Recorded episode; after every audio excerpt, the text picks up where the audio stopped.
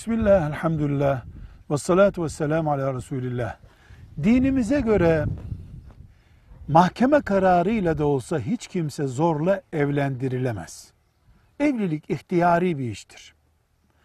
Dolayısıyla anne ve baba filanca gelin adayı, filanca damat adayı kaçmasın gibi bir gerekçeyle veya başka bir maddi manevi gerekçeyle kızını da oğlunu da muayyen bir şahısla evlenmeye zorlayamazlar.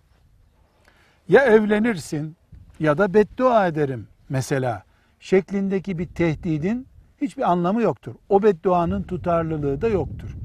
Anne ve baba kızına da oğluna da tavsiyede bulunabilir, nasihatte bulunabilir.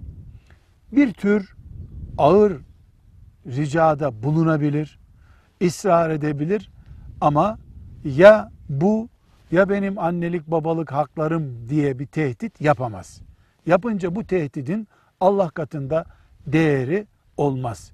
Evlilik muhakkak kız çocuğunun da erkek çocuğunun da gönül rızası ile olmalıdır. Şeriatımızın kuralı budur. Velhamdülillahi Rabbil Alemin.